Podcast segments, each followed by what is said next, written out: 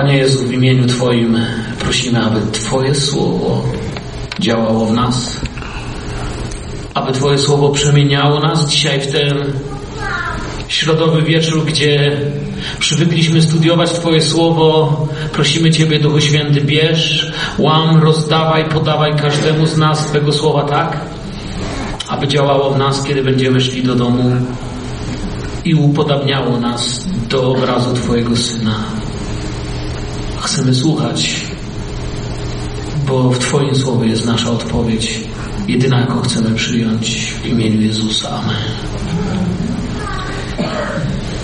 Dzisiaj jeden z tych fragmentów Słowa Bożego, który przy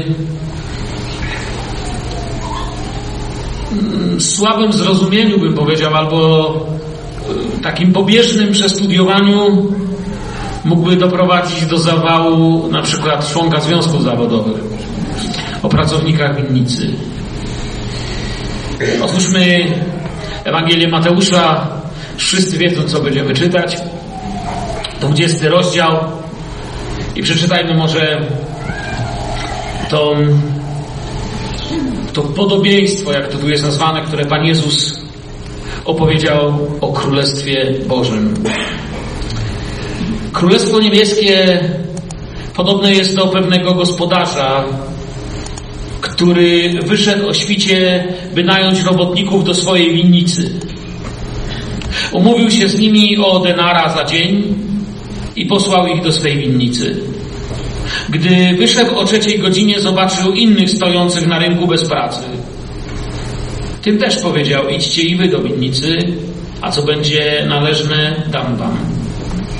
Poszli więc, wyszedł ponownie o godzinie szóstej, o dziewiątej uczynił podobnie, a kiedy wyszedł o jedenastej, znalazł jeszcze innych stojących.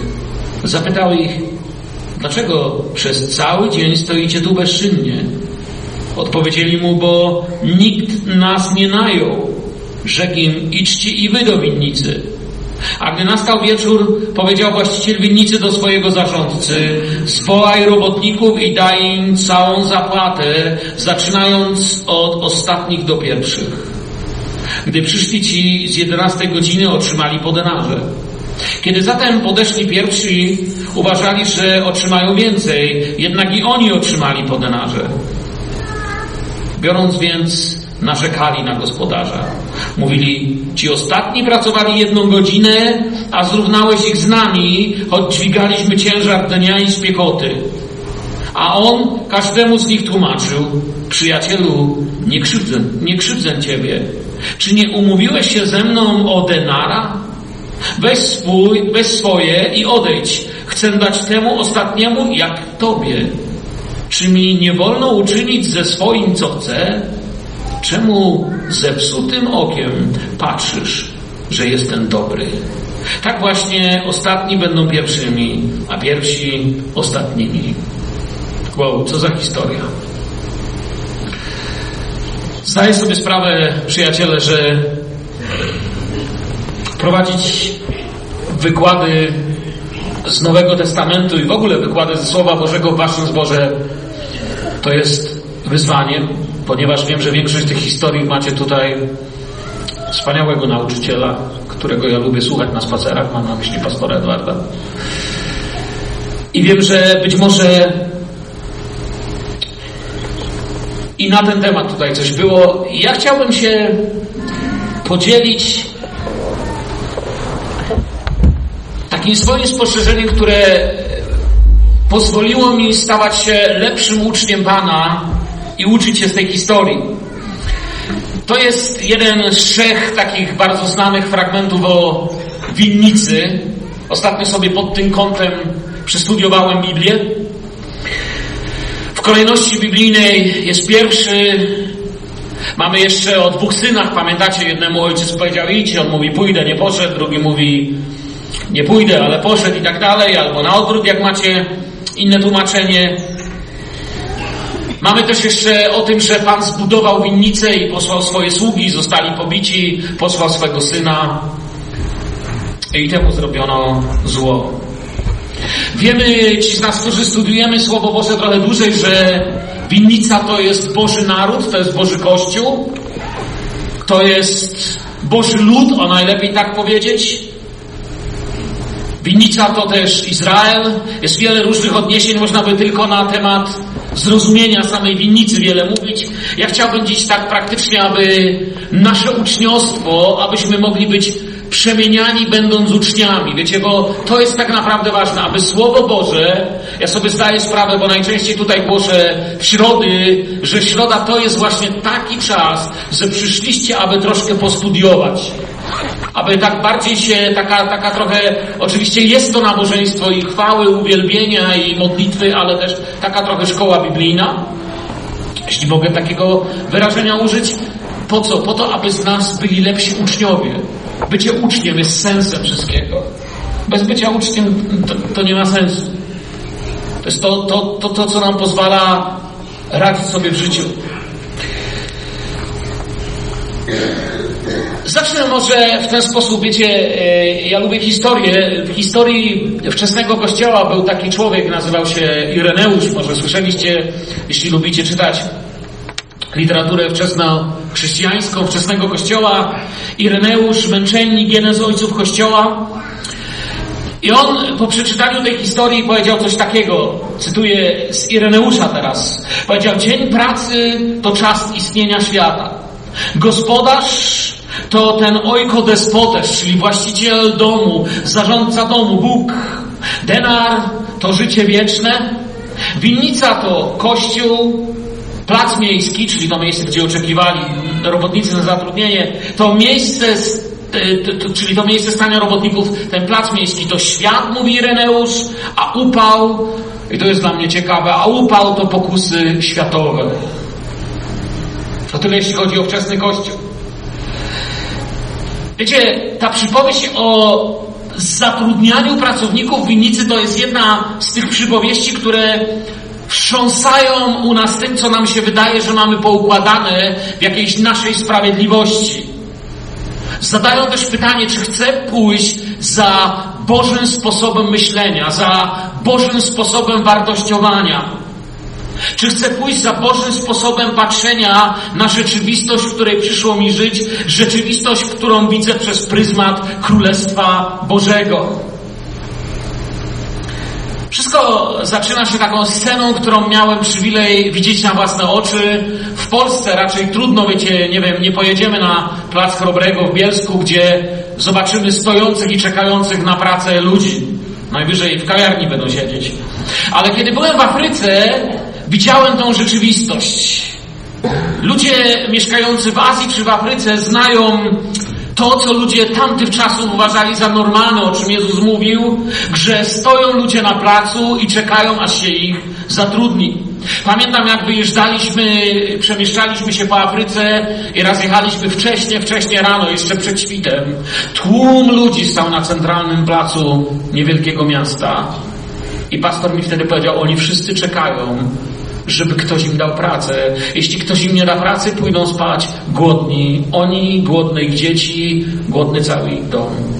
Oni to tam znają. Myśmy już troszeczkę zapomnieli, że czy nawet znamy tylko z dawnych historii, że tak mogło być. Więc na rynku stoją ludzie i czekają, aż ich ktoś najmie do pracy. Dzień roboczy zaczyna się o godzinie 6 rano. Mówię naszym czasem teraz, naszym zrozumieniem czasu. Za chwilkę zobaczymy, do unik jest tutaj troszkę inne. I trwa do godziny 18. Od 6 do 18 według tamtych norm dzień pracy trwa. Więc niełatwe życie. Widzimy robotników, którzy czekają na zatrudnienie. Ja lubię, wiecie, tak czytać i, i, i używać trochę swojej wyobraźni. Stoją ludzie i czekają, aż ich ktoś zatrudni, ale też w tle jakby czuć pewien rodzaj zegara, prawda? Jak gdyby, gdybym to wyświetlał, to w tle mógłby być widoczny taki duży zegar. Gdzieś na wieży, oczywiście tam czegoś takiego nie ma, mówię o mojej wyobraźni. Jakby widać taki wielki zegar. My wiemy, że z czasem u Pana Boga jest trochę inaczej niż u nas. Jest kilka przykładów, które można użyć o tym, że Bóg inaczej patrzy na czas. Ten, który pierwszy przychodzi do głowy, to jest, że u Pana Boga jeden dzień jest jak Tysiąc lat. Tysiąc lat, jak jeden cień i tak dalej. Nam się również tutaj w tej historii godziny wydają y, dość dziwne, ale wyraźnie widać, że, że coś nam opowiadają, że czegoś chcą nas nauczyć.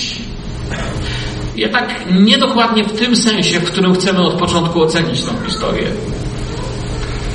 Oczywiście mogę o czasie jeszcze powiedzieć coś takiego, jeśli chodzi o Pana Boga w ogóle. W Grece Nowego Testamentu są takie dwa ciekawe słowa. Pierwsze znacie, to jest słowo chronos. Stąd mamy, co to jest? Chronometr.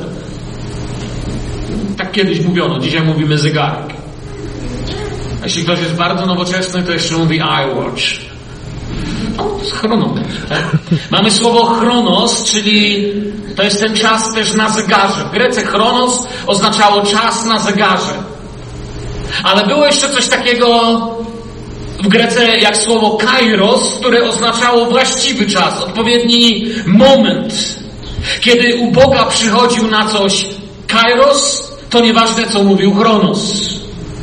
Bardziej zrozumiane, kiedy na przykład y, jestem tatą czwórki dzieci wiem, że kiedy kobieta oczekuje na dziecko, to kiedy przychodzi Kairos, to może dziecku tłumaczyć na temat chronos, że jest noc. Nie ma znaczenia, jest Kairos. Przyszedł czas i dziecko przychodzi na świat i jedziemy do szpitala.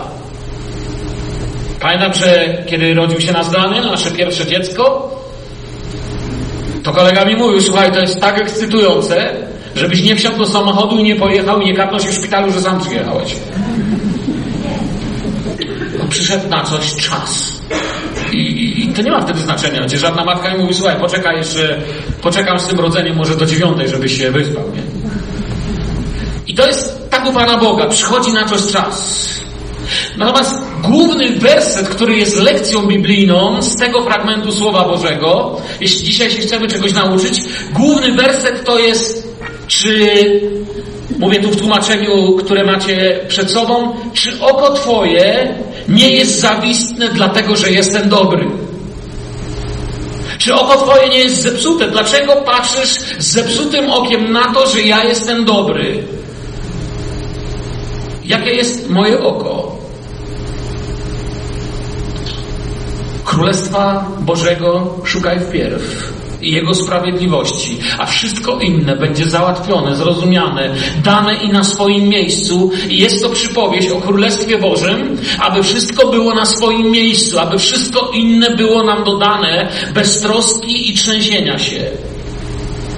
Spojrzyjmy w nasze teksty. Albowiem Królestwo Niebios podobne jest do pewnego gospodarza, który wyszedł wczesnym rankiem najmować robotników do swej winnicy. Chcecie zrozumieć Królestwo Boże? Pyta się Pan Bóg. Oto ono jest podobne. Nie to samo, podobne i chcę Wam coś powiedzieć, mówi Duch Święty. Mamy pięć takich wyjść gospodarza. Pierwsze jest wczesnym świtem, jak widzimy. Ostatnie wieczorem, dosłownie dokładniej godzinę przed wypłatą. W naszej mierze czasu, bo tam widzimy, prawda, że wyszedł, potem o trzeciej i tak dalej, w naszej mierze czasu wychodzi o szóstej rano, to jest tak Potem o dziewiątej to jest ta trzecia godzina, o dwunastej, o piętnastej i o siedemnastej to jest tam jedenasta godzina w naszym tekście. Jak mówiłem, do osiemnastej trwa dzień, on o siedemnastej jeszcze wychodzi i się pyta, kto szuka pracy. Może nie dokładnie tak, ale zaraz tego dojdziemy. I drugi werset mówi, ugodziwszy się z robotnikami na jednego denara dziennie, wysłał ich do swojej winnicy. Pierwsza ciekawa myśl. Tylko z tymi, których posyła teraz, umawia się na coś. Tylko z nimi coś uzgadnia. Potem już nie ma żadnego uzgadniania. Chcę, abyśmy trwali w lekcji, abyśmy pamiętali przez całą lekcję Słowa Bożego, którą dziś mamy, że obietnica dana ukochanemu Bożemu narodowi będzie dotrzymana, że obietnica dana każdemu dziecku Bożemu będzie dotrzymana. To jest jasne w duchowym zrozumieniu Boga, ale tu mamy, On się umawia. Bo wiemy też, że jeszcze wielu innych będzie mógłbym, wyprzedzając zrozumienie podobieństwa, powiedzieć powołanych z krańców ziemi. I mamy napisane umówił się, właśnie tu jest to symfoneo, stąd mamy na przykład takie słowo symfonia. Czyli cała orkiestra gra w symfonii, prawda? To jest, tak po naszemu mówiąc, bardziej spod Cieszyńska to się kupy trzyma, nie? Symfoneo. Razem zgadzali się. Symfoneo oznacza też, że brzmimy tak samo, mówimy to samo. On mówił to samo i Pan mówił to samo. Symfonia. Na przykład ten sam wyraz nowotestamentowy mamy u Mateusza w 18 rozdziale, kiedy wspólnie uzgadniamy, o co się będziemy modlić, tak jak dzisiaj to przed chwilką robiliście. Mieliście symfonię co do tego, że jest ewangelizacja, o którą chcecie się razem modlić. Kwestia umowy, teraz to jest denar. Tak, troszkę historycznie też denar to jest zapłata za dzień. Dodam, że zapłata dla niewykwalifikowanego robotnika, nie dla fachowca. Zapłata za dzień to jest tyle, ile trzeba, żeby przeżyć dzień. Denar był wydany przez, czy wypuszczony, mogę powiedzieć lepiej, przez Rzymian. Zrobiony był ze srebra, co mogę jeszcze powiedzieć, miało wartość połowy żydowskiego szekla. O. Ciekawe, ceny w tamtym czasie na przykład o 7 kilo chleba, 2 denary. To jest też dla mnie ciekawa rzecz, dlaczego chleb mierzono po 7 kilo, ale tak jest. 2 denary, 7 kilo chleba. 30 denarów kosztuje ubranie dla robotnika na przykład. Ja mówię o cenach w tamtych czasach, w czasach Pana Jezusa. 100 denarów kosztował wtedy osioł. Podatek na cesarza wynosił jeden denar. Podatek świątynny wynosił dwa denary. Wartość olejku narodowego, którym Maria namaściła stopy Pana, to mamy 12 rozdział Ewangelii Jana, to uwaga, 300 denarów. Mamy tu jednego denara, dniówka. Mamy niewykwalifikowanego robotnika, który tak jest mówiony. Nieprofesjonalistę. Trzeci werset. I wyszedłszy około godziny trzeciej ujrzał innych stojących na rynku bezczynnie, więc rzekł do nich idźcie i wy do winnicy, a ja co się należy wam zapłacę. I oni poszli. Znowu o szóstej i o dziewiątej godzinie wyszedł i uczynił tak samo. Tak, taka ciekawostka, wiecie, wybaczcie was czasami zadręczam tymi moimi czytadłami, ale ja lubię różne rzeczy czytać. Ciekawą rzecz napisał Orygenes, jeśli chodzi o ten fragment Słowa Bożego. Posłuchajcie teraz tego. Orygenes uważa tak, że pierwsze, że, że to, pamiętacie, mówiłem, że Pan powoływał, wychodził kilka razy i powoływał pracowników, tak? Pierwszy raz o szóstej, pierwszy raz na początku dnia, przepraszam, drugi raz o trzeciej godzinie dnia i tak co chwilę, tak? I Orygenes mówi tak, że pierwsze powołanie to historia od Adama do Noego. Trzecia godzina to od Noego do Abrahama, szósta od Abrahama do Mojżesza, dziewiąta od Mojżesza do Jezusa, jedenasta jakby chwila końca, to nasz czas, czas Kościoła. Tak mówi Orygenes. Jedno, co mi przyszło do głowy, kiedy to czytałem, że faktycznie z każdą godziną to, co mają otrzymać ci, których Pan powołuje, jest jeszcze większą łaską. Jest tak? Hej, jesteście tam jeszcze? Uśpiłem już wszystkich? Jak chodziłem jeszcze do szkoły, ja się uczyłem tu do czternastki chodziłem. Nie pytajcie jak się uczyłem, bo moje dzieci słuchają galę. Ale kiedy chodziłem do szkoły, jak klasa się zasiedziała, to pani mówiła, wstałem, nie zrobimy pajacyka. Tak?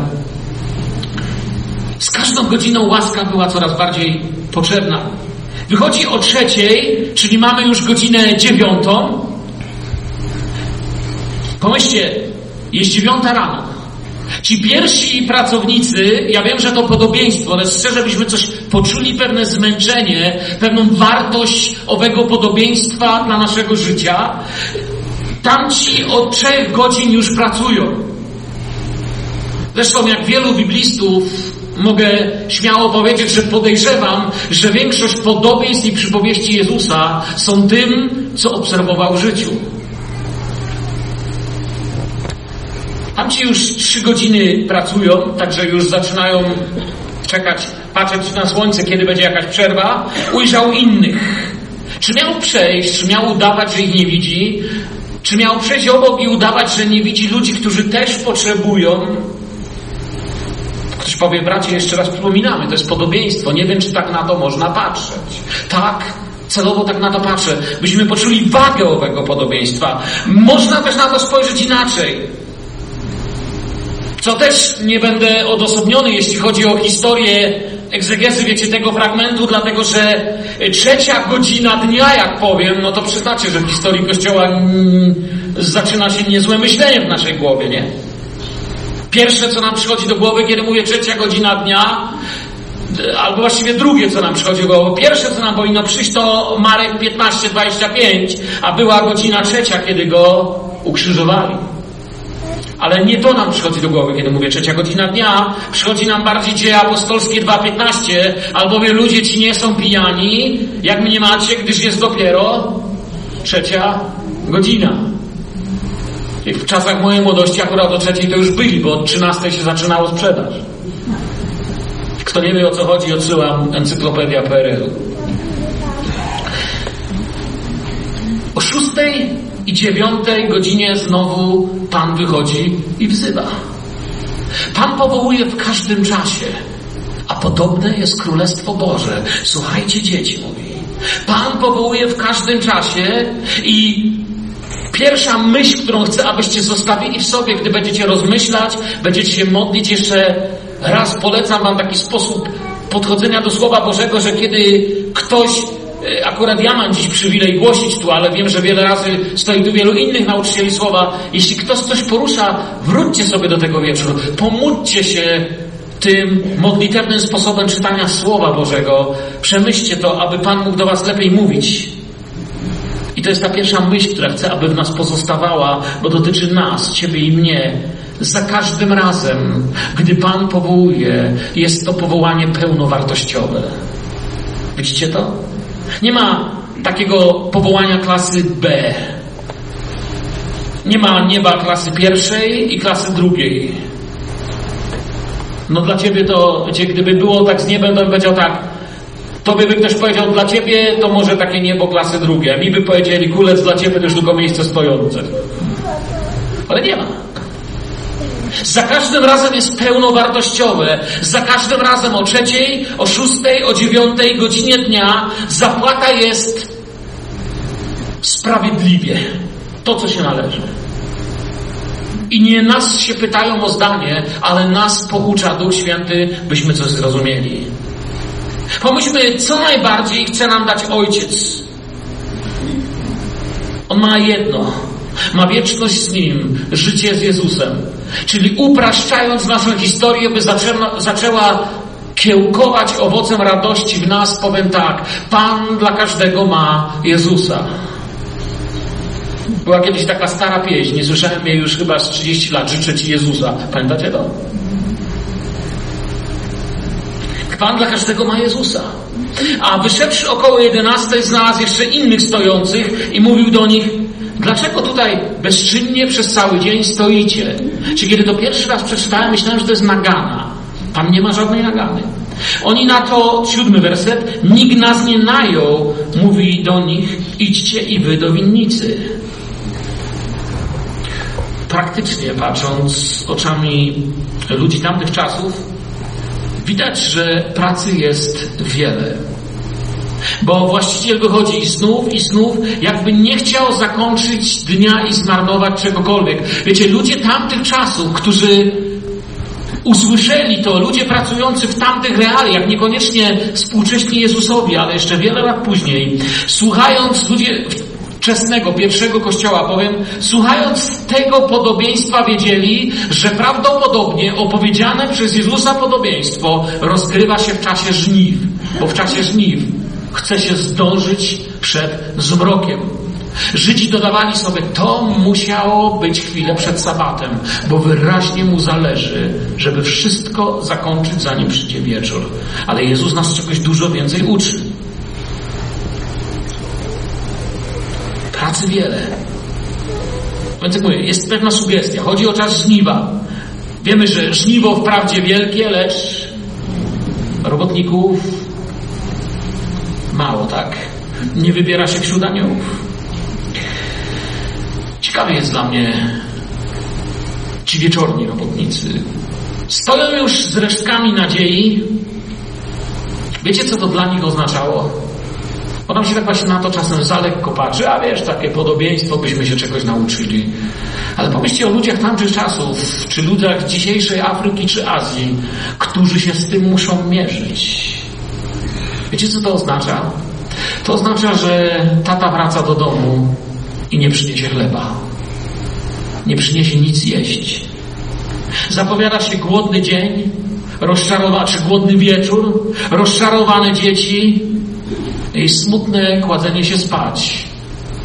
Bo co prawda nie było taty cały dzień, ale z tego dnia nie ma absolutnie żadnego sensu. Ich życie nie ma sensu.